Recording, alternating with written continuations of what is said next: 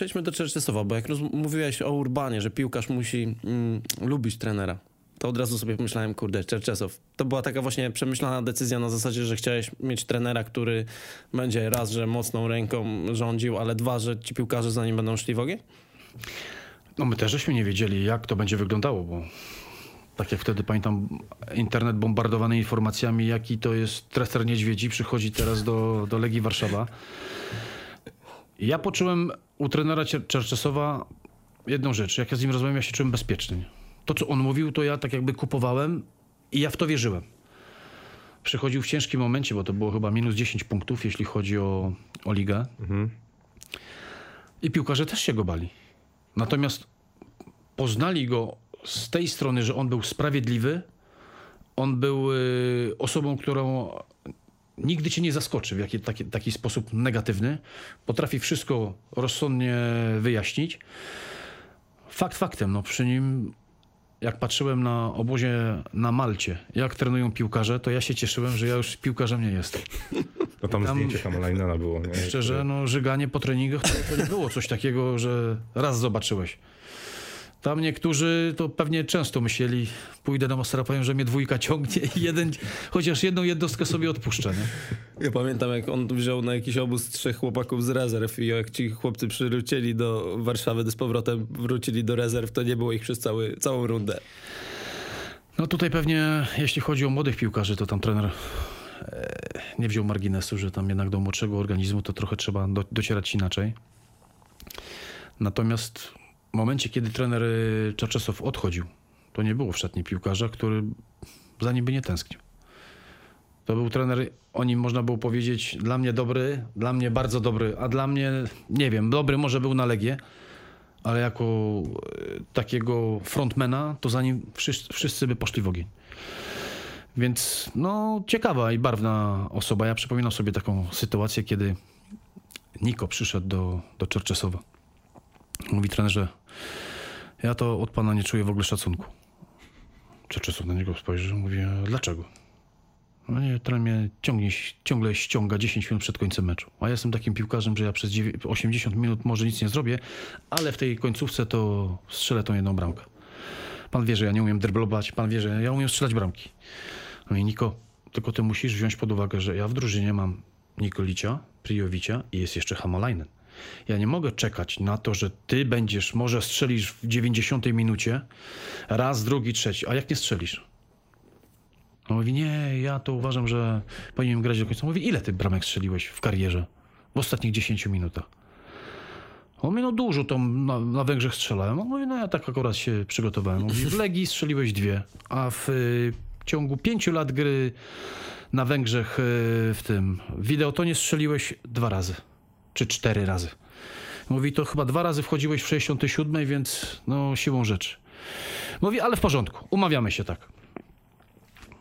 Będziesz grał przez 90 minut, ale teraz idziesz do szatni, przyjdź tu z Pryjowiciem i mu to wytłumaczysz. Ja mówię, trenerze, i co się stało? No jak to co? Więcej nie przyszedł. Więc proste, takie, nie wiem, może żołnierskie czy typowo piłkarskie zabiegi u trenera Czerczesowa, ale bardzo logiczne i wymowne. No. Właśnie miałeś opowiedzieć jakąś anegdotkę z Wawrzyniakiem. Nie, bo tam jak żeście mi pisali, że tam proszę o ane- anegdotki z Lubo albo Rado, no mówię, Niecenzuralne. tak, no może być, wymknąć nam się ten program spod kontroli, to lepiej już o, powiem o Kubie Wawrzyniaku.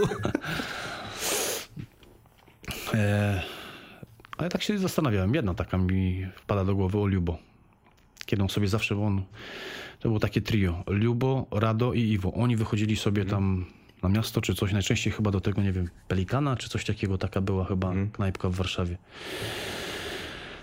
I któregoś dnia Lubo mówi, kurde, już trzeci raz idziemy, trzeci raz ja płacę, nie? To powinno być tak, że to raz ten, raz ten, raz ten. No I jedziemy na mecz. I na stacji benzynowej żeśmy się zatrzymali i mówi do mnie, Lubo mówi, ty zobacz teraz, Iwo na bank powie, że on teraz zapłaci, nie? Iwo mówi, panowie, dobra, wy żeście płacili w weekend, to ja teraz płacę na, na stacji czy coś. Lubo mówi, ty, ale ja tam zapłaciłem za, za trzy koła, a tutaj wydamy pewnie z 200 złotych. Mówi, nie, nie, nie.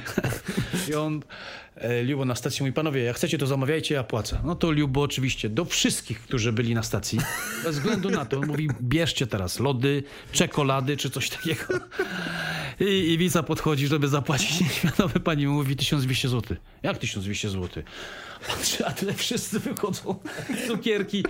Lubo to kupił tyle tych słodyczy, że jeszcze dzieciom przed stacją benzynową rozdawał, nie?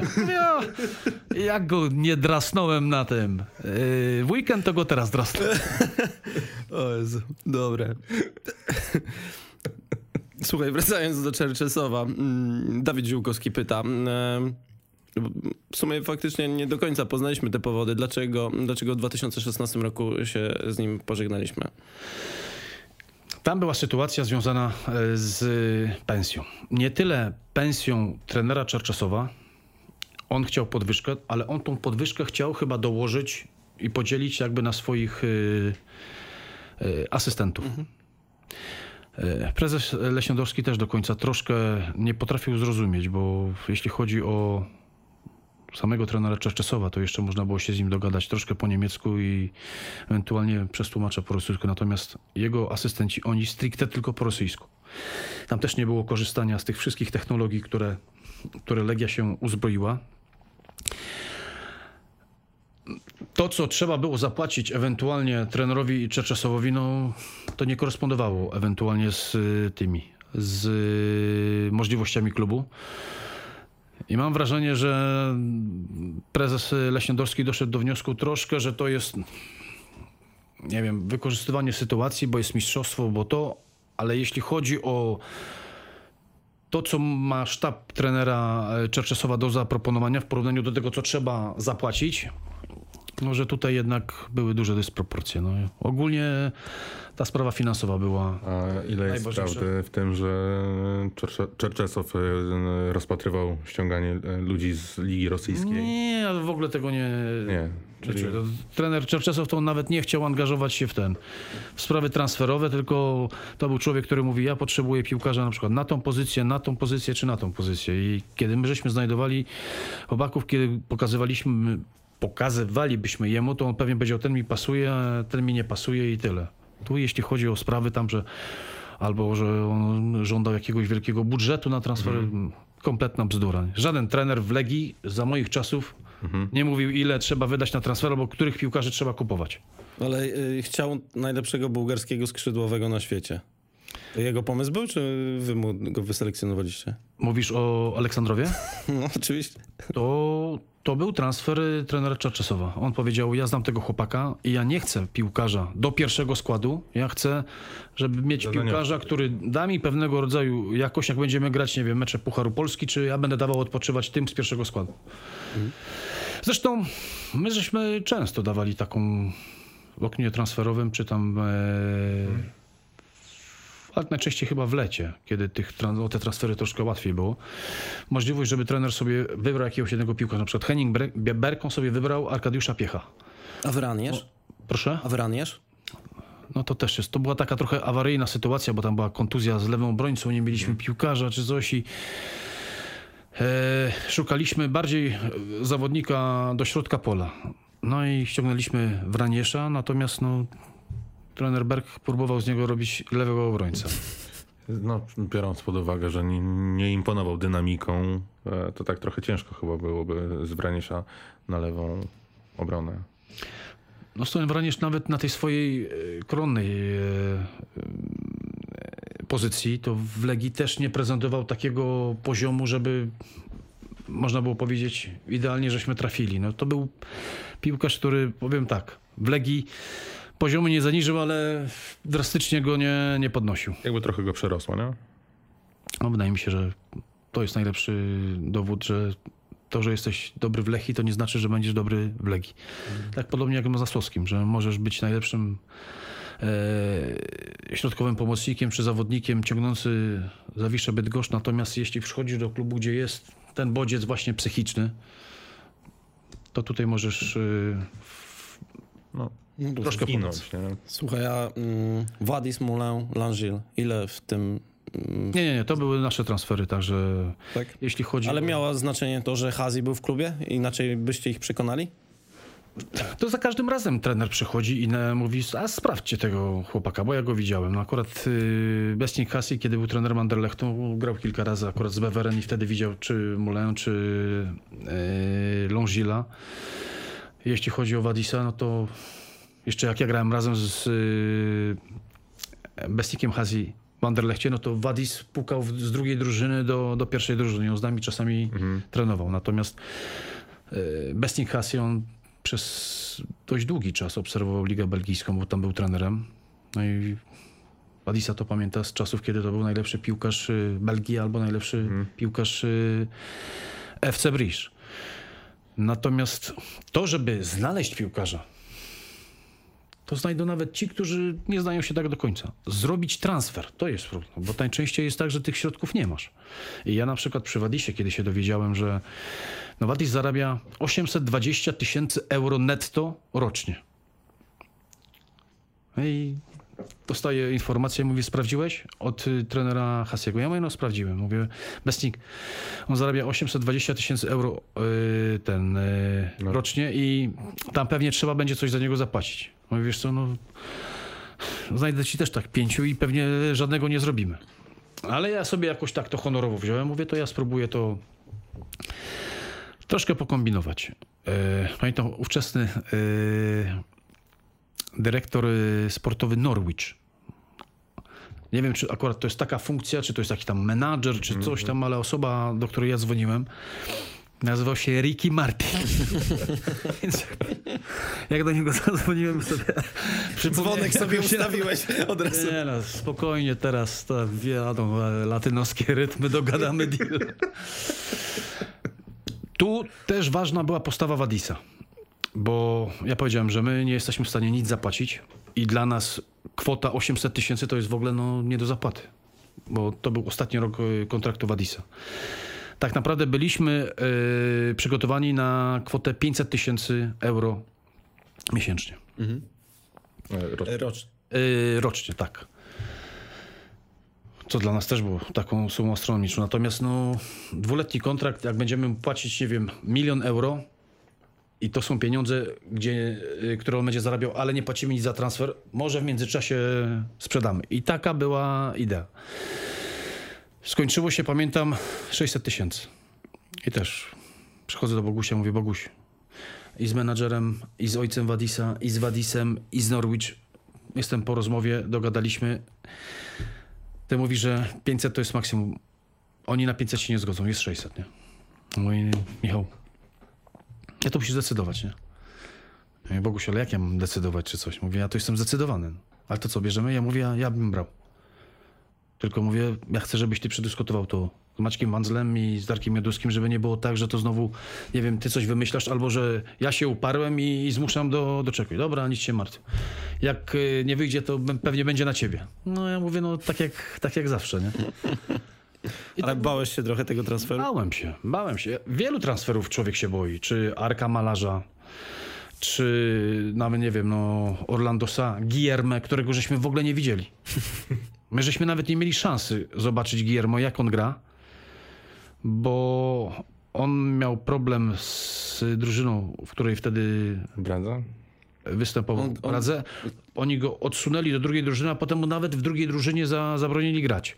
Fakt faktem, że on był w tej sytuacji, to było dla nas szansa, żeby zrobić ten transfer, ale to też była chyba taka forma, że to było wypożyczenie na pół roku z możliwością odkupu. Tylko, że no niestety on chyba w pierwszym meczu złapał kontuzję i ona trwała 6 miesięcy. Więc no, przez 6 miesięcy nie mogłeś go dać. Przedłużyliśmy to jeszcze raz i później dopiero nastąpił wykup. Natomiast pierwsze okno transferowe to było trzech piłkarzy. Orlando. Orlandosa, Andrzej Duda i Guillermo. Wydaje mi się, że taka trójka, którą dzisiaj kibic Legii może wspominać. Wiesz co, mam nawet pytanie, które właśnie to okienko było najlepsze? Czy to? I jeszcze myślałem o tym, co właśnie przyszedł Nico Prio, chyba Pazda. No, ewentualnie jeszcze to z Wad, Wadis, tak, Mulę. y, No tam Rado przyszedł. Tak, No, też, było- też, tam- też dobre były. Jak, to, jak, jak byś to ocenił? Czy... Mi ciężko powiedzieć jakoś tak, które okienko było najlepsze. Dla mnie najbardziej pamiętne to było to pierwsze. Bo ja kiedy zacząłem pracę i było to okienko letnie, to powiedziałem, wiecie co, no ja na razie to jeszcze jestem troszkę zazielony, żeby podejmować decyzje. Dajcie mi e, możliwość, żebym ja tam popatrzył, poobserwował, zobaczył, jak, jak to się robi, no bo to tak ciężko z boiska wchodzisz i nagle idziesz i, i decydujesz, jak ma wyglądać e, drużyna Legii Warszawa. Ale kilka było takich, że człowiek naprawdę, ja pamiętam, po, chyba po pierwszym okienku. I to jest właśnie taka trochę chyba różnica między tamtą Legią a obecną. Godzina 13. Klepnięty transfer, ostatni dzień, ja sobie siedzę, mówię, nie no, przecież to trzeba... No, trzeba teraz y, konfetti troszkę no, poświętujmy, bo to tam miesiąc to było tak, że ostatni tydzień to było od 8 rano do 3 nocy w klubie. Tylko wracałem do domu, żeby się szybko przespać i z powrotem y, do klubu, bo to non-stop na telefonie. Te ostatnie okienka są, są męczące, bo wyciągają z siebie i nerwy, i, i energię, a tak naprawdę to życie rodzinne też w jakikolwiek sposób musi funkcjonować. Pamiętam, że do Bogusia zadzwoniłem, mówię, Boguś, mam do ciebie y, pytanie, ale muszę i zadać ci je osobiście. Dobra, przychodź. Nie? No chcielibyśmy trochę poświętować, nie? On mówi, Michał, ale to jest, nie wiem, wtorek, godzina 13, co? Ja mówię, no skończyliśmy okienko i w zasadzie tak cię stawiam przed faktem dokonanym, bo już żeśmy zadzwonili, zaraz przyjeżdża Sparos jedzenie, przyjeżdża ten e, e, taki duży bumbuk z muzyką i chcielibyśmy, żebyś dał nam pokój e, Rady Nadzorczej tam, bo mamy troszkę, no imprezkę chcemy zrobić to na, na więcej osób. Jak na więcej osób? A to nie tylko wy ze scoutingu? Ja mówię, nie, no tak zamówiliśmy na 30 osób. Boguś mówi, nie no. Mówię, ja wszystko, mówię, Boguś, no wszystko dopięte, podpisane, wszystko jest zrobione. No tak naprawdę teraz to możemy troszkę odpocząć, nie? To poczekaj, napiszę maila, że o 13.30 kończymy pracę i ja też przychodzę. Najlepsze rozwiązanie. Tak to troszkę wyglądało. No, jeśli chodzi o biuro, naprawdę biuro też yy, żyło i to tam, jeśli chodzi o różne tam, nasz departament nazywał się Dolce Vita.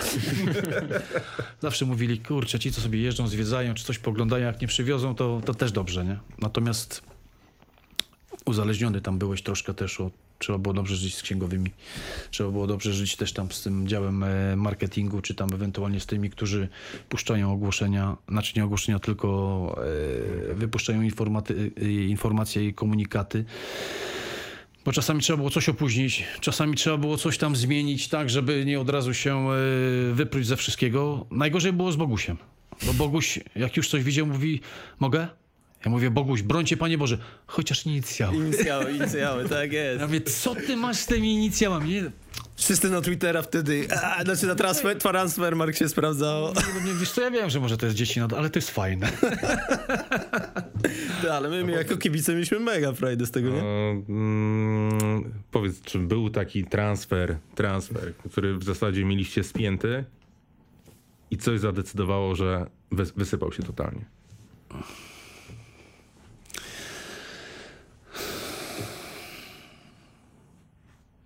Nie przypominam sobie czegoś takiego. Żeby był deal spięty Znaczy, i w w ostatniej sensie, chwili, że że- się że- rozwalił. Że prawie dogadane, w zasadzie, że wiesz, że transfer prawie dogadany, że można było powiedzieć, że jest piłkarzem Legii, a w końcu do tego transferu nie doszło. No bo jeszcze jakiś taki temat... Może nie tyle, że był dogadany, natomiast był już u nas na Legii, przyjechał, żeby porozmawiać, ale wybrał ofertę innego klubu. To był taki transfer. E, To był chyba... Też A, wiem, Mac? Mak. Tak. Okej. I niestety, ale on wybrał ofertę Pałku? Pałku Saloniki. Tak. No, no to był, był dobry strzał. A z też był jakiś temat? Było blisko? Coś?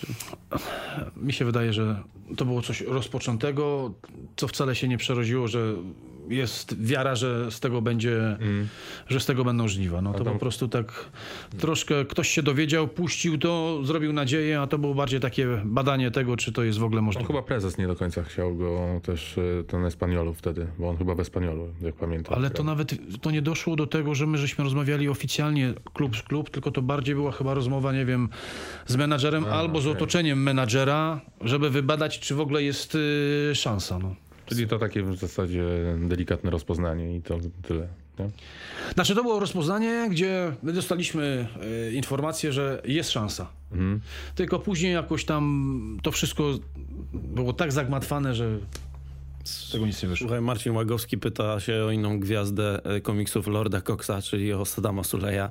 W jakim celu pojawił się w Legii? Saddam Sulej to był... y, Radek Kucharski pojechał do, do Ganny chyba, tak? To... Tak. Chyba tak, no. Znaczy on z Ganijczyk, więc chyba tak. I, I to w zasadzie to był piłkarz, którego przywiózł Radek y, Kucharski jako taka, nie wiem, młody, perspektywiczny, ewentualnie pewnego rodzaju inwestycja. On chyba małych pieniędzy nie zarabiał.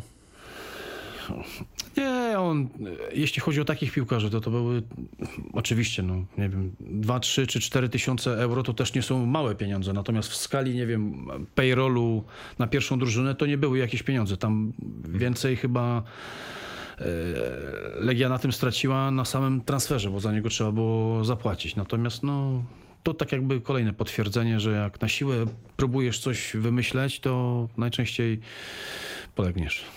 Słuchaj, a to okienko, mm, to jeszcze chyba było za Bogusia. E, Bereszyński, Prio, Nikolić odchodzili. Tam dało się wyciągnąć coś więcej finansowo z tych transferów albo kogoś utrzymać. No bo to też był problem dla nas, żeśmy dwóch napastników od razu tracili. Nie było w sumie niko, ko- nikogo, kto z miejsca ich za, zastąpi. Znaczy, szybko zrobiliście transfery, to trzeba powiedzieć. Chuj. Ja myślę, że jeżeli już, to może, chociaż patrząc później na, na to, jak się tam z Włochami y, handlowało, to może za Beresia w Sampdorii. Natomiast na tamten okres to też był klub, y, miał taką sytuację, że potrzebował pieniędzy. I też się- pieniędzy po Lidze Mistrzów? no to tak się tylko wydaje, że tam to przyszło e, z Ligi Mistrzów, nie wiem, tam 25 czy tam 30 milionów euro. Natomiast no, trzeba powiedzieć, że Legia w 4 lata to chyba do ITI musiała oddać 70 milionów złotych.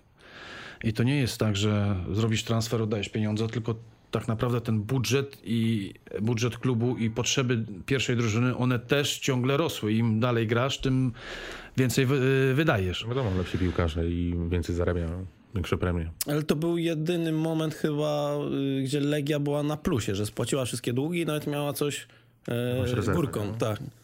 Ja przy- dzisiaj to też nie wiem, bo na przykład jeśli chodzi o Pryjowicza, on wtedy na treningu gdzieś tam rozwalił bark, nie wiem, mówili się, że złamany bark czy coś takiego. Nie wiem, czy to do końca była prawda, czy to był trochę taki jego e, próba wymuszenia czegoś, czy, czy jak ja pamiętam wtedy, to to właśnie ta sytuacja, kiedy on podczas świąt Bożego Narodzenia siedział na, na Legii i czekał na wizytę ze mną. Ja mówię, ale ja już z tobą rozmawiałem. No mówię, Prio, ty nie odejdziesz do Chin za 600 tysięcy euro, nie masz szans. Mówię, my żeśmy za ciebie zapłacili 360, ty zarabiasz pieniądze, ty mamy cię puścić za 600 tysięcy tylko dlatego, bo ty chcesz. No to ja tu przyjdę z baseballem, rozpierdolę ci to całe biuro. Mówię, Prio, wiesz, że ja cię lubię. No przyjdź, ale przecież ty jak z przewrotki z czasu sobie barki łamiesz, nie? No, niesiesz tego e, baseballa, to drugi ci pęknie, nie? A mówię, jak poza tym, wiesz co, ja mam wrażenie, że my żeśmy zawsze ze sobą rozmawiali szczerze. Ty dzisiaj przychodzisz do mnie tak jakbyś, nie wiem, no, był szefem mafii i chcesz ode mnie wycisnąć ten, y, jakiś, y, jak to się mówi, haracz. Mówię, mi też zależy, żebyś ty grał w dobrym klubie i żebyś zarabiał więcej. Natomiast to wszystko musi być rozsądne. Ja nie mogę tylko za ciebie odpowiadać albo robić rzeczy, które są dla ciebie y, dobre. Ja odpowiadam za drużynę i za klub. Ja mówię, przynieś półtora miliona euro, pójdę do tego, do prezesa i zaczniemy rozmowę. 600 tysięcy to on mi powie, zamknij te drzwi i w ogóle mi nie zawracaj gitary.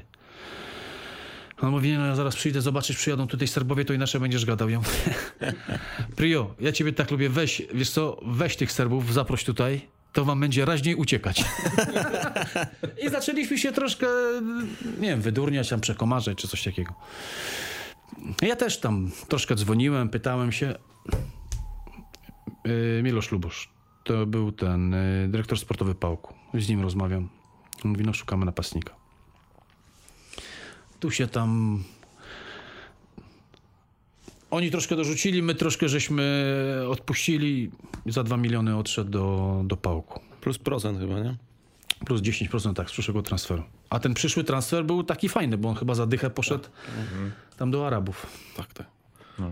A, Można w okolicach trzech wyszło, nie? No tak mi się wydaje, że tam 3 miliony. Tak podobnie jak Zawadisa chyba tam było. no właśnie, a wrac- do Wadisa wracając, bo w sumie byliśmy mocno karmieni historiami o tym, że z Wadisem da się dogadać i coś tam oczywiście wyszło, jak wszyscy się spodziewali. To jest tam sytuacja też, kiedy już stuprocentowym właścicielem Legii został y, Dariusz Mioduski. Wydaje mi się, że dla niego też to była taka firmowa rzecz, że on jako prezes, jeśli zatrzyma Wadisa, to no, pokaże, że on w tym klubie coś, coś potrafi zrobić. I szczerze muszę powiedzieć dzisiaj, że jeśli chodzi o transfer Wadisa do Legii za te 600 tysięcy rocznie, to Dariusz Mioduski, on wcale nie był y, zwolennikiem tego transferu. I ja pamiętam, że to właśnie też była jedna z y, rzeczy, gdzie no ja pośrednio przez y, Bogusia Leśnodorskiego, że tu jest za dużo ryzyka, że to jest trochę jak wejście do kasyna i obstawienie numerów i tyle. Ja mówię, no niestety, ale w naszych warunkach, kiedy nie mamy pieniędzy, no to my musimy troszkę ryzykować.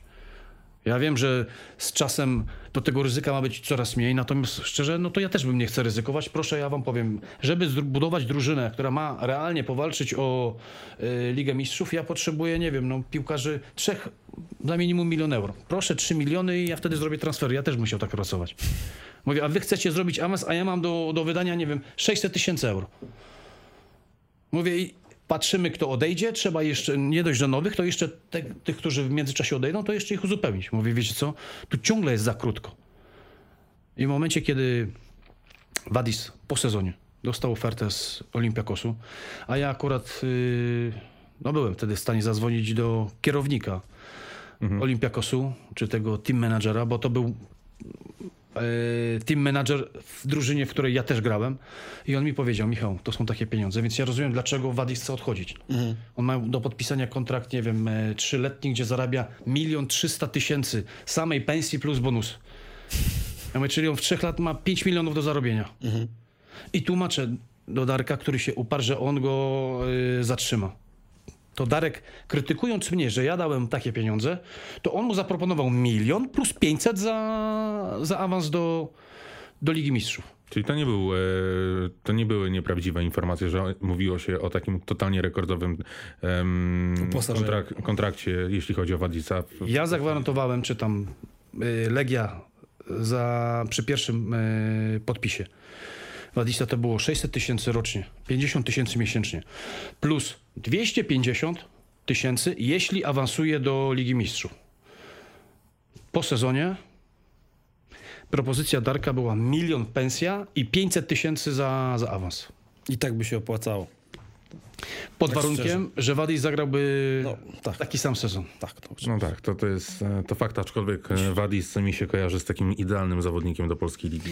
E, Nie, bar, przyzwoity, znaczy dość zaawansowany technicznie jak na naszą ligę, silny, Idealny praktycznie do każdej. silny do... Znaczy, to- A ja mam wrażenie, że Wadis był osobą, która ciągle potrzebowała jakichś takich nowych bodźców, bo on kiedy odszedł do Olimpiakosu, to ten początek sezonu też miał fajnie. Nawet oni wtedy awansowali do Ligi Mistrzów i w, w grupie mieli Barcelonę. Tak, oglądałem to mecz. Kosmos. On w tym meczu z Barceloną wyglądał.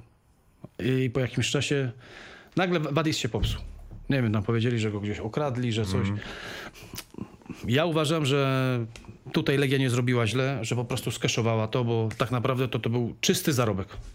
No to jest czasem tak jest, nie? że my oceniamy kogoś, że jest świetny, bo odszedł. A jakby został, to też nie wiemy. perspektywa zawsze jest inna, nie? Wtedy. Duda, Duda został, to co żeśmy rozmawiali, nie? Duda został ten rok i No właśnie, naprawdę bo w plecy. transfer wysypał i nagle okazało się, że on Gdyby miał gra trzy- trochę du, e, gorzej niż... 30, 30 lat by miał, to wiesz. czy, czy ludzie wiedzieli o tym, ale po tym niepowodzeniu, yy, po tym nieudanym transferze do Interu Mediolan, dwa tygodnie później, my dostaliśmy ofertę, w zasadzie był na, nawet na Legii, Jurk Szmatkę. On był dyrektorem FC Köln. I oferta za Dudę była 6,5 miliona euro. To w tamtym czasie to byłby rekord transferowy. On by przebił yy, Mierzeja chyba z Polonii, który poszedł do, do Trabzonu, tak? Za 5200. To chyba Adrian wtedy był chyba najwyższym transferem z tak, polskiej ligi. No. Ale nie doszło do porozumienia. To był moment, w którym człowiekowi też tak troszkę serce zabolało, bo no FC Köln mogło zapłacić dużo za piłkarza, ale kontrakt dla piłkarza ten pierwszy był średni. W porównaniu z tym, co ewentualnie mógł zarabiać yy, w Mediolanie, no to bym powiedział nie średni, tylko śmieszny. I tutaj Andrzej powiedział, wiesz co, jak ja mam odchodzić do Bundesligi w ostatnim roku zarabiając takie pieniądze, to ja wolę zarabiać mniejsze, pograć w Legii. Jak pojadę na mistrzostwa, to zobaczymy, co będzie później. Nie? Okej. Ale tu mieliśmy szansę zrobić takie małe bingo. No. Słuchaj, w lipcu 2017, czyli to twoje ostatnie okno, jaki miałeś wpływ na te transfery? Tam był Monka, Berto, Pasquato, Moneta Astis, tak? E, To był już okres, kiedy był e, tylko Dariusz e, Mioduski i wrócił Radek Kucharski z tego, z tej swojej przygody z Manchesterem United. Wtedy wydawało mi się, że ja mam wpływ. Natomiast dzisiaj, kiedy patrzę, ja z tego, z tej trójki, to ja, ja zrobiłem Astiza, ja zrobiłem Mączyńskiego i ja zrobiłem e, Sadiku. Tylko, że Sadiku był wybrany przez y, y, dział scoutingu jako ten napastnik, z, którego, z których wybieraliśmy, to ten był tym, dajmy na to, tą jedynką. Jeśli chodzi o Hildeberto i o Pasquato, to już były, nie wiem, decyzje Radka Kucharskiego i piłkarzy, to byli piłkarze, na które, na które on jakby przystał. A Łukasz Moneta?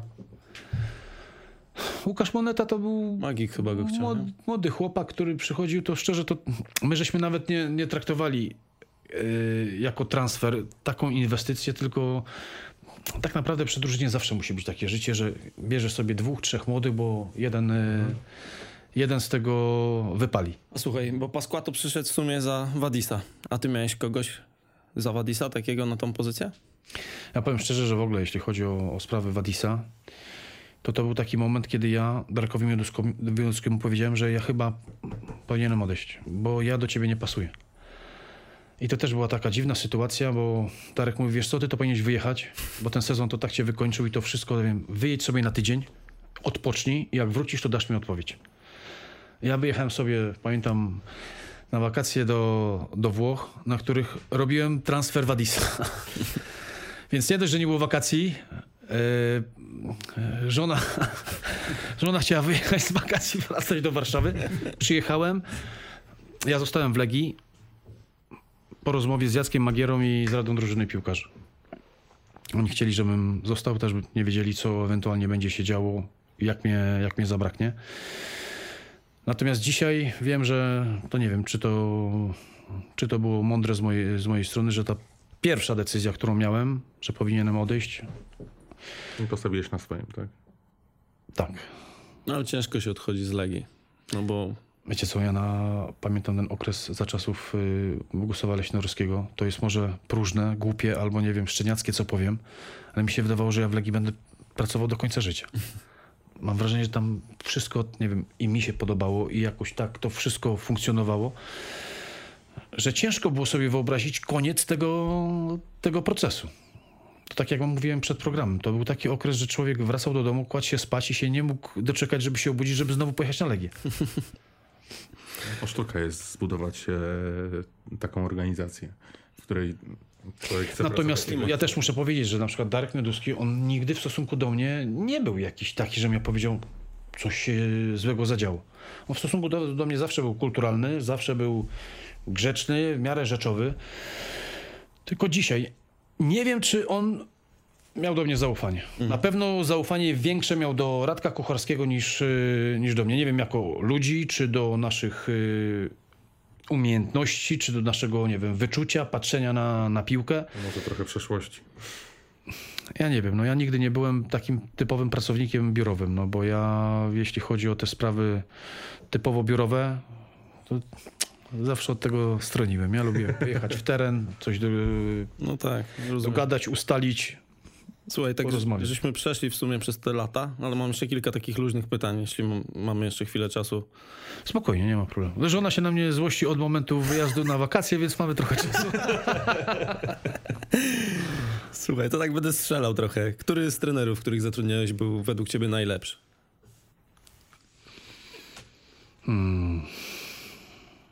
Kurczę, to jest taki ciężki, ciężki wybór, bo to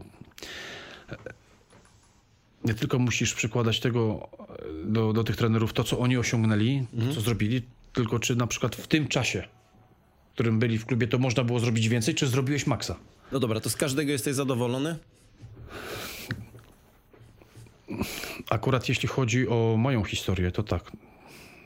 Ja nie wiem, czy ja kiedykolwiek powiem, że nie jestem zadowolony z trenera Urbana.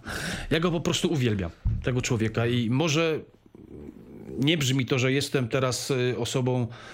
E, jak mówi. Jak się mówi, brakuje mi słowa. Kurde, to chyba po covid nie? Brakuje mi słowa. Że jestem. e, Obiektywny. Czy sprawiedliwy? Obiektywny, tak. Bardzo możliwe, że tutaj rządzą mną troszkę, nie wiem, sympatie albo takie rzeczy. No, dla mnie to jest, to jest ekstra człowiek, ekstra trener. to, trochę tak jest. Ja na przykład też Piotrka Urbana spotkałem, bo też był na studiu i też tak wiesz, pierwsze wrażenie od razu mówię, nie, fajny kość, nie? I, i to są, no jakieś takie fale są, że, że czujesz to. Ja myślę, I oni że- są podobni bardzo, nie? Tak jak... Ja musiałbym powiedzieć o trenerze Henningu Bergu, że to był troszkę taki strzał z człowiekiem, którego nie znasz i tak naprawdę nie wiesz, jak on się zachowa, bo dla niego praca w Legii to też była pierwsza poważna praca. Odnoszę wrażenie, że ten okres dał mu dużo, bo później pracował i na Węgrzech i teraz pracuje jeszcze dalej na, na Cyprze. A poza tym to była troszkę taka nasza decyzja. Gdzieś Bogu, Boguś Leśnodorski nam coś zlecił i tak mieliśmy coś wydłubać. No i tak żeśmy wydłubali, że żeśmy się nie, nie oszukali. Jeśli chodzi na przykład trenera Czarczesowa, to też jest taka osoba, do której czuję słabość. Natomiast jeśli chodzi o trenera Czarczesowa, mi ciężko wyobrazić sobie jego jako trenera przez 3 lata w Legii Warszawa. Ja Mam wrażenie, że albo piłkarze byliby troszkę zmęczeni tym, y, albo trener y, Czerczesow też szukałby jakiejś tam już, nie wiem, y, Czegoś nowego, nie? ucieczki do, do Bundesligi, bo ja wiem, że, że on by chciał być trenerem czy w Bundeslidze, czy, czy w lidze angielskiej. e, mam wrażenie, że na tym Hazim się trochę najbardziej spaliłeś. Z jednej strony najbardziej. Z Bo drugiej strony go też, tak nie? naprawdę on przyszedł w takim momencie, że wszyscy ci, którzy krytykowali, że to jest słaby trener, że on narobił bałaganu czy coś takiego, on przyszedł w momencie, kiedy bałagan był. Bo bałagan powstał w momencie, kiedy tak troszkę nagle nie ma trenera Czerczesowa. Bo to było naturalne, że trzeba trenerowi Czerczesowi ewentualnie dać możliwość i powiedzieć trenerze, w porządku, trener chce większe pieniądze, to zrobimy tak. Zostaje pan na tej samej pensji, czy na tych samych warunkach, które były. Jak będzie awans do, w pucharach, to wtedy będzie większa pensja. Jak nie, to rozważymy, czy się będziemy żegnać, czy zostanie pan na, na starszej, na tej wcześniejszej pensji. No to nagle poszło puf, puf, puf. Tu między yy, Stanisławem Czerczesowem a Bogusławem Leśniodorskim to też nie było takiej chemii, sympatii czy coś. Tutaj raczej było na zasadzie, no to najlepsza sytuacja. Ostatni mecz, pamiętacie, w sezonie mecz Legii na Lechii Gdańsk? Co wystawiony był rezerwowy. Ostatni mecz był w tym sezonie decydującym był mecz Legia Pogoń. Pamiętam, że wyjeżdżają chłopaki na mecz do Gdańska. Telefon. Boguś Leśnorski dzwoni. Mówi, Michał, Jodła ma jechać na mecz, bo jak patrzysz, to Jodła zawsze, jak jest w tej drużynie, to ta drużyna wygrywa. A patrzę, dzwonię do trenera, mówię, trenerze, co jest? No, nie biorę Jodły, bo on coś narzeka, ja nie wiem. Dzwonię do Jodły, mówię, Jodła, a jak się czujesz? Wiesz co, nie czuję się źle, ale nie jestem na 100%. Ja mówię w porządku. Dzwonię do trenera, mówię, trenerze, on nie jest na 100%. Mówi, dlatego ja go nie chcę zabierać. Ja nawet go nie chcę zabierać ze sobą do autokaru, bo jak ja wiem, że z niego nie będę korzystał, to inni na to patrzą, jak on będzie jęczał, jak on będzie, nie wiem, e, rozkojarzony. Ja nie chcę tego. Mamy mecz. Poza tym ja też mam problemy, bo ja tam muszę wystawić troszkę inny skład. Nie mów nikomu, ale ja jutro coś odwalę. Mówię, gramy w bank.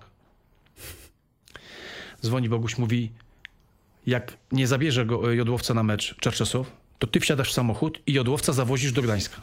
Ja mówię, Boguś, weź już przestań, bo ja tu mam wrażenie, że to taki ping-pong. Co ja jestem? Jak chcesz, no to wsiadaj w samochód i zawieziesz sobie jodłowca do tego. Mówię, natomiast ja gadałem z, z trenerem Czerczesowym, on mówi, on nie chce go brać, on nie, nie chce go męczyć, on będzie miał 4 dni odpoczynku i będzie miał na ostatni mecz. Mówi, dobra, zadzwoń do niego i powiedz, że on będzie tylko w hotelu. Ja mówię, Boguś, wiesz co, to już jest taka trochę dziecina, no ale dobra, dzwonię do Czerczesowa. Czerczesow do mnie mówi tak, powiedz prezesowi, że jak zobaczę y, jodłowca nie w hotelu, ale w Gdańsku, to ja sobie kupuję tego samego dnia bilety, lecę do Moskwy i prezes może przyjechać, poprowadzi mecz y, Legia, y, znaczy Lechia Legia w Gdańsku, jeśli on będzie mi mówił, co ja mam robić. Oczywiście w końcu się to wszystko rozpadło. Jodłowiec został. Ostatni mecz, my ten mecz przegraliśmy w Gdańsku. No.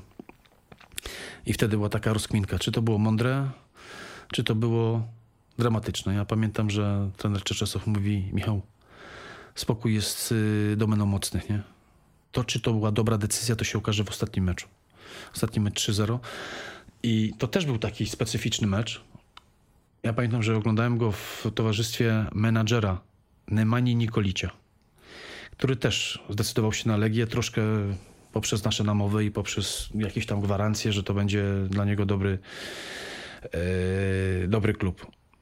I pamiętam, że w tym meczu strzelił Niko bramkę i to była bramka, którą, która jakby spinała klamrą. On strzelił w tym sezonie bramki każdej drużynie. Każdy Było 3-0, wygrane mistrzostwo. Ja pamiętam, że jak Niko strzelił tą bramkę, spojrzałem na tego mena- menadżera, to żeśmy się rozpakali. Nie? Przytuliliśmy się i płakaliśmy jak dzieci. Nie? Więc chyba ta, ten tydzień to był taki troszkę z piekła do nieba, ale tak naprawdę w klubie, który gra o sukcesy, to, to to jest wtorek jest dramat, sobota ekstra. Za chwilę znowu sobota jest dramat i trzeba się nauczyć. No, Emocje trzeba trzymać na, na wodzy, bo czasami nawet jeśli opinia publiczna gdzieś tam cię kasuje, czy tam troszkę ci dokucza, to trzeba umieć to, to wytrzymać i tak naprawdę rezultatami pokazać, że mądry to ja muszę być, albo dobry to muszę być na koniec sezonu. Słuchaj, Bartinas pyta, jakie były najbardziej szalone negocjacje z zawodnikiem lub trenerem, które prowadziłeś właśnie jako dyrektor sportowy? Najbardziej szalone.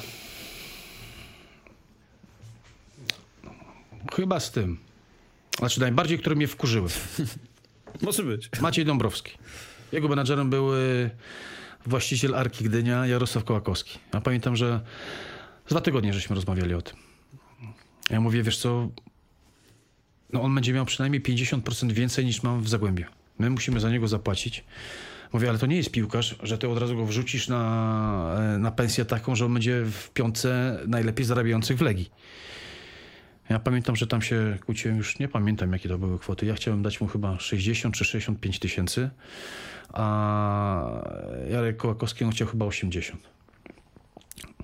No i w pewnym momencie mówię, kurwa Jarek, ty dobrze, że my gadamy przez telefon, bo jak coś tam ci urwał teraz głowę. Ty mnie tak drażnisz, że już ja żałuję, że w ogóle to zacząłem, nie? No i Michał, no to witaj w świecie, tak się pracuje jako menadżer, nie? I no jego też rozumiałem. Natomiast każdy, czy menadżer, czy dyrektor sportowy używa jakiejś tam gierki, że już jest koniec, że zaraz ci to położę, czy coś takiego. I pamiętam, że następnego dnia umówiliśmy się, że przyjedzie do, na Legię do, do gabinetu i tak siedzimy, nie możemy się dogadać. Ja mówię, wiesz co, to zrobimy coś takiego, że jak coś rozegra, jakąś premię. Nie, nie, nie. Idzie Boguś Leśnodorski. Otworzył drzwi. I co wy jeszcze, żeście się nie godali? Ja mówię, no nie, no tutaj Jarek troszkę przesadza. A, a Jarek Kołakowski mówi mi, nie, no Boguś, dyrektor sportowy, powiem ci szczerze, on daje warunki takie, wiesz, no pierwszoligowe. I troszkę śmiechu, troszkę nerwów. No i Boguś mówi, no dobra, a ile on chce? 80, dobra, to zrobiliśmy to, żeby już tam się nie kłócić czy coś klepnięte, nie? Ja wstałem do Bogusia, mówię, Boguś, ja od dwóch tygodni walczę o każdą złotówkę, a ty sobie przychodzi, przychodzisz, bo dzisiaj chciałbyś to ogłosić, to dałeś mu 80, nie? A mówi, Michał, jak on będzie słaby, to czy zarabia 60 czy 80, to i tak pieniądze wyrzucą. Jak będzie dobry, to nawet tego nie poczujesz. I to są takie sytuacje, w których z jednej strony mówisz, a w porządku, spokój, ale z drugiej strony jak walczysz sobie z dyrektorem, e, znaczy tym, z menadżerem i potem przychodzi ktoś i to tak wstaje twój rywal, tak patrzy, no i co, gdzie jesteś? Więc to były takie negocjacje, które mnie troszkę, nie, nie chcę powiedzieć zawalały, ale no tak po ludzku mówiąc w- wkurwiły. No, o to chodzi. Słuchaj, ostatnie pytania już mam e, odnośnie w sumie tej obecnej sytuacji w Legii. E, między innymi Maciek W. pyta, e, czy mając e, do dyspozycji obecny, obecny skład Legii, to ile byś właśnie był w stanie sobie naruchać z tych transferów? Na, może przykładając na normalny język, którzy piłkarze mają jakąś według ciebie wartość sprzedażową?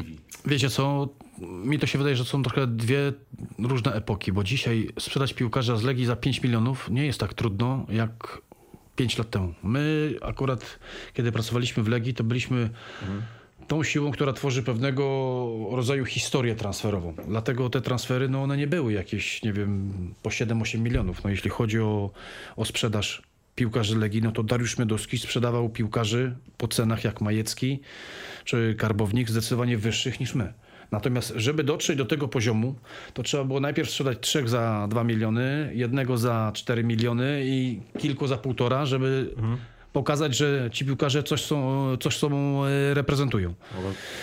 Ja dzisiaj mi ciężko powiedzieć, kogo ja bym, e, nie wiem, na kim bym ewentualnie zarobił, żeby sobie zorganizować fundusze na, na kolejne transfery.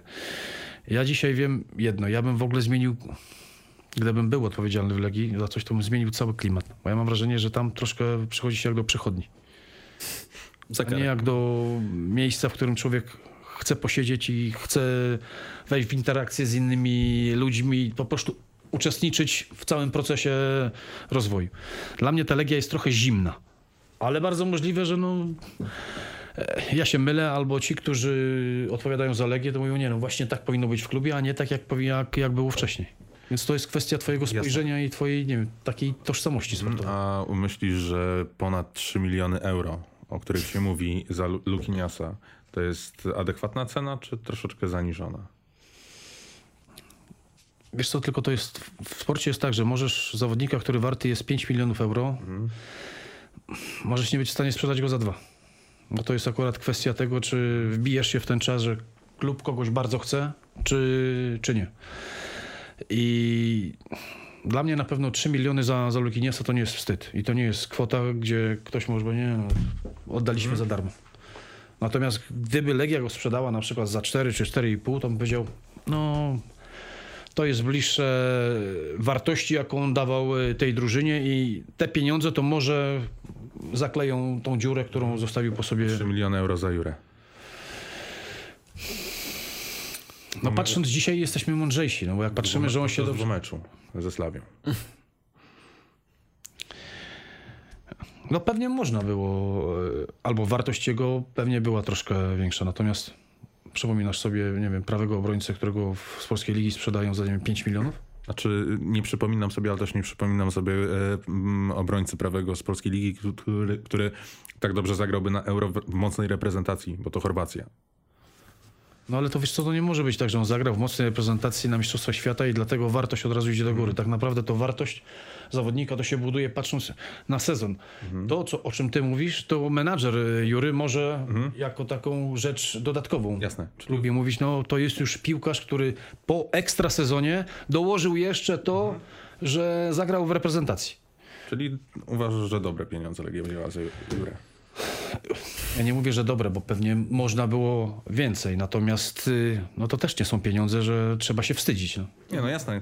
tak, tak. Ja, ja, ja mam wrażenie, że to było tak, że y, zaczęliśmy, y, tak jak jeszcze za czasów Michała, że te ceny transferowe nie były super. Potem Majecki, y, Szymański był pik, a potem Karbownik, Jura, Luki pokazuje, gdzie, gdzie ten klub niestety zmierza, ale to jest... Nie bierze się nic z niczego, natomiast Dobra, obiecaliśmy patrząc sobie, że nie mówimy. Patrząc na przykład na transfer Karbownika, no to można powiedzieć, że yy, Brighton kupując tego piłkarza, kupili go z Legii.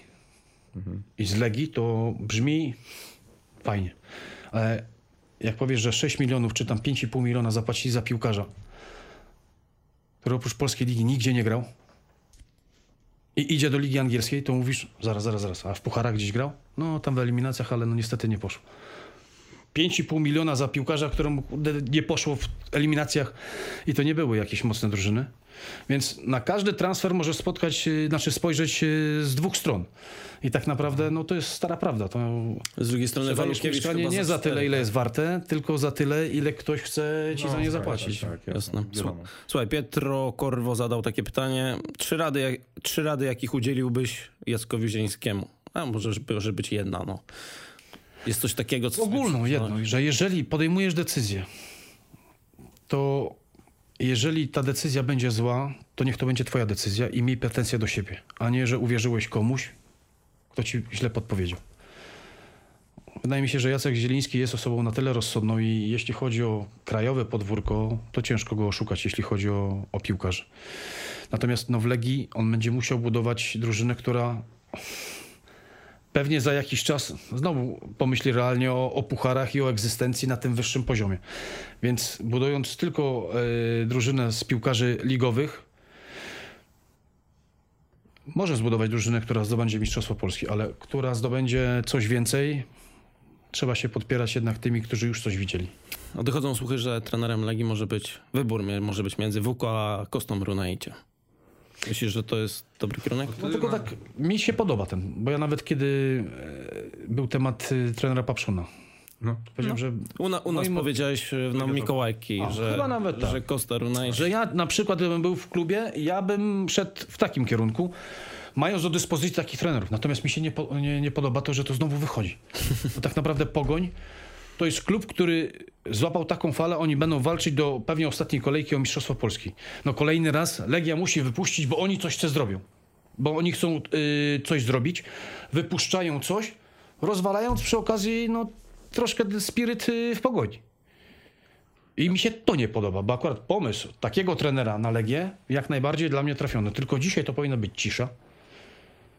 I ewentualnie, nie wiem, w momencie, kiedy wiadomo, że tam w pogoni jest mistrzostwo albo jest y, po mistrzostwie, no wtedy można, można porozmawiać. A to tak, jest, po cichu to jest to też, co w Legii dzisiaj u mnie mnie denerwuje.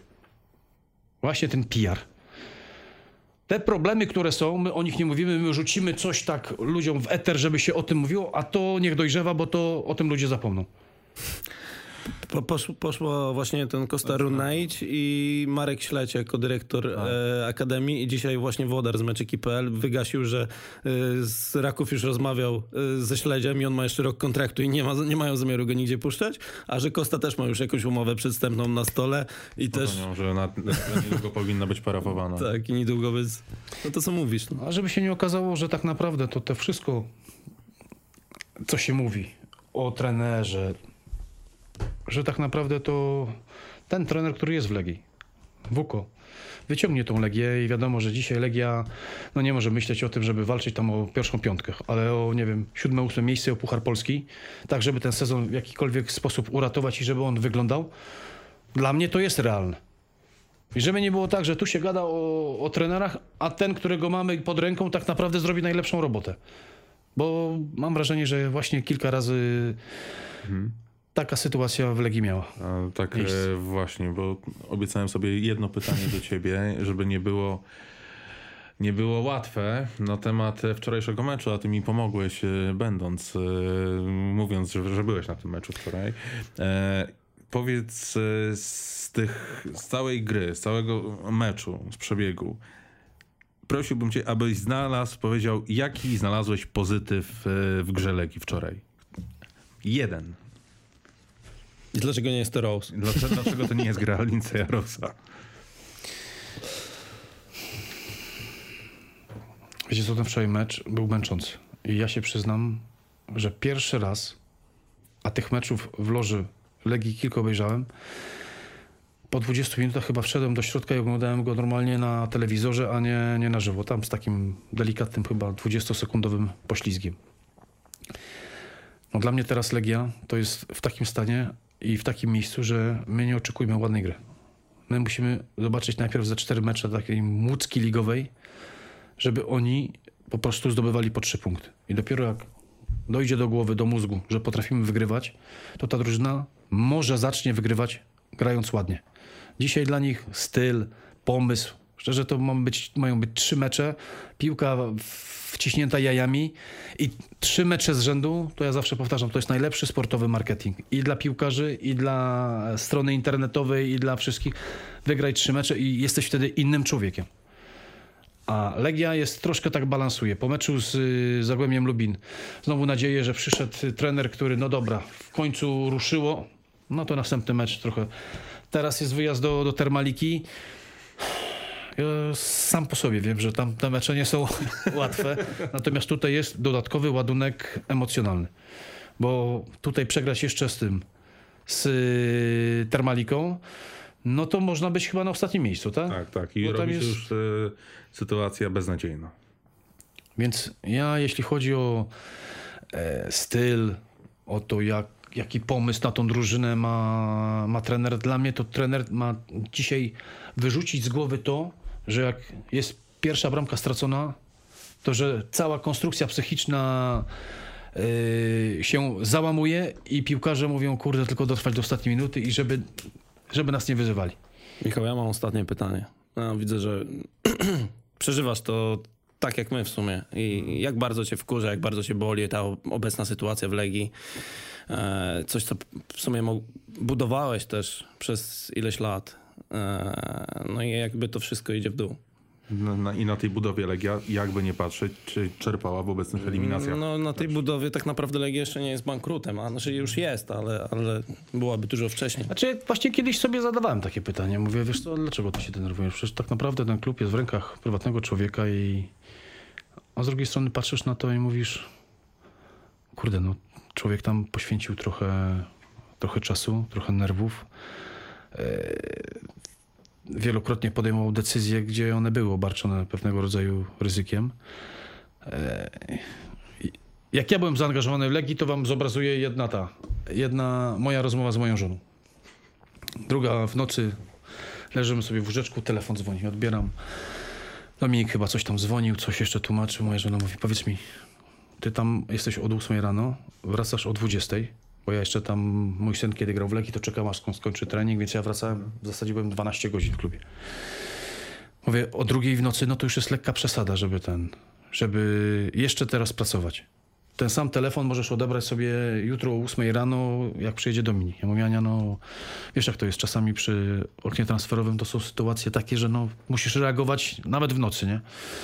No i jak zwykle to, ale ja nie mogę spać, tam rozmowa jak z kobietą. Ja mówię, Ania, nie walcz z Legią. Nie walcz z Legią. No i dlaczego? Bo nie wygrasz. I koniec. Także, także mówię, no, obecne, znaczy jeszcze jedno, mm, nawiązując do tego, co było w, mm, wczoraj, dobrze pamiętam, tak, to mecz był wczoraj, w niedzielę, no ja wy- wyparłem to chyba nawet ze świadomości. E, natomiast e, czy ty po tych dwóch meczach e, z Lubinem i Wartą widzisz e, szansę na to, że ta Legia jest w stanie wygrać kilka meczów z rzędu? Ja nie wiem, ja wierzę w y, Alejandra Wukowicza. I ja wierzę, że pewnie ta jego misja to jest właśnie e, kilka tygodni i zdarzają się takie mecze jak, jak wczoraj, bo no nie wiem, gdyby Legia strzeliła pewnie bramkę na 1-0, to ten mecz pewnie by się skończył 1-0 dla Legii. Bo to też nie był mecz drużyny, która nie ma pojęcia z drużyną, która jest cudownie zorganizowana i pięknie gra. To był y, mecz y, zranione gnu, które wa- walczy o życie. Natomiast drużyna okazała się, przeciwna okazała się troszkę bardziej skuteczna, bo wykorzystała twój błąd i nie dała sobie głupio strzelić bramki. Ale to nie była różnica klas między jedną a drugą drużyną. My na Legię patrzymy, bo to jest zawsze klub, który się kojarzy z tym, że będzie prowadził grę, będzie grał ładnie. Legia dzisiaj to jest w ogóle inny, inny dzień tygodnia.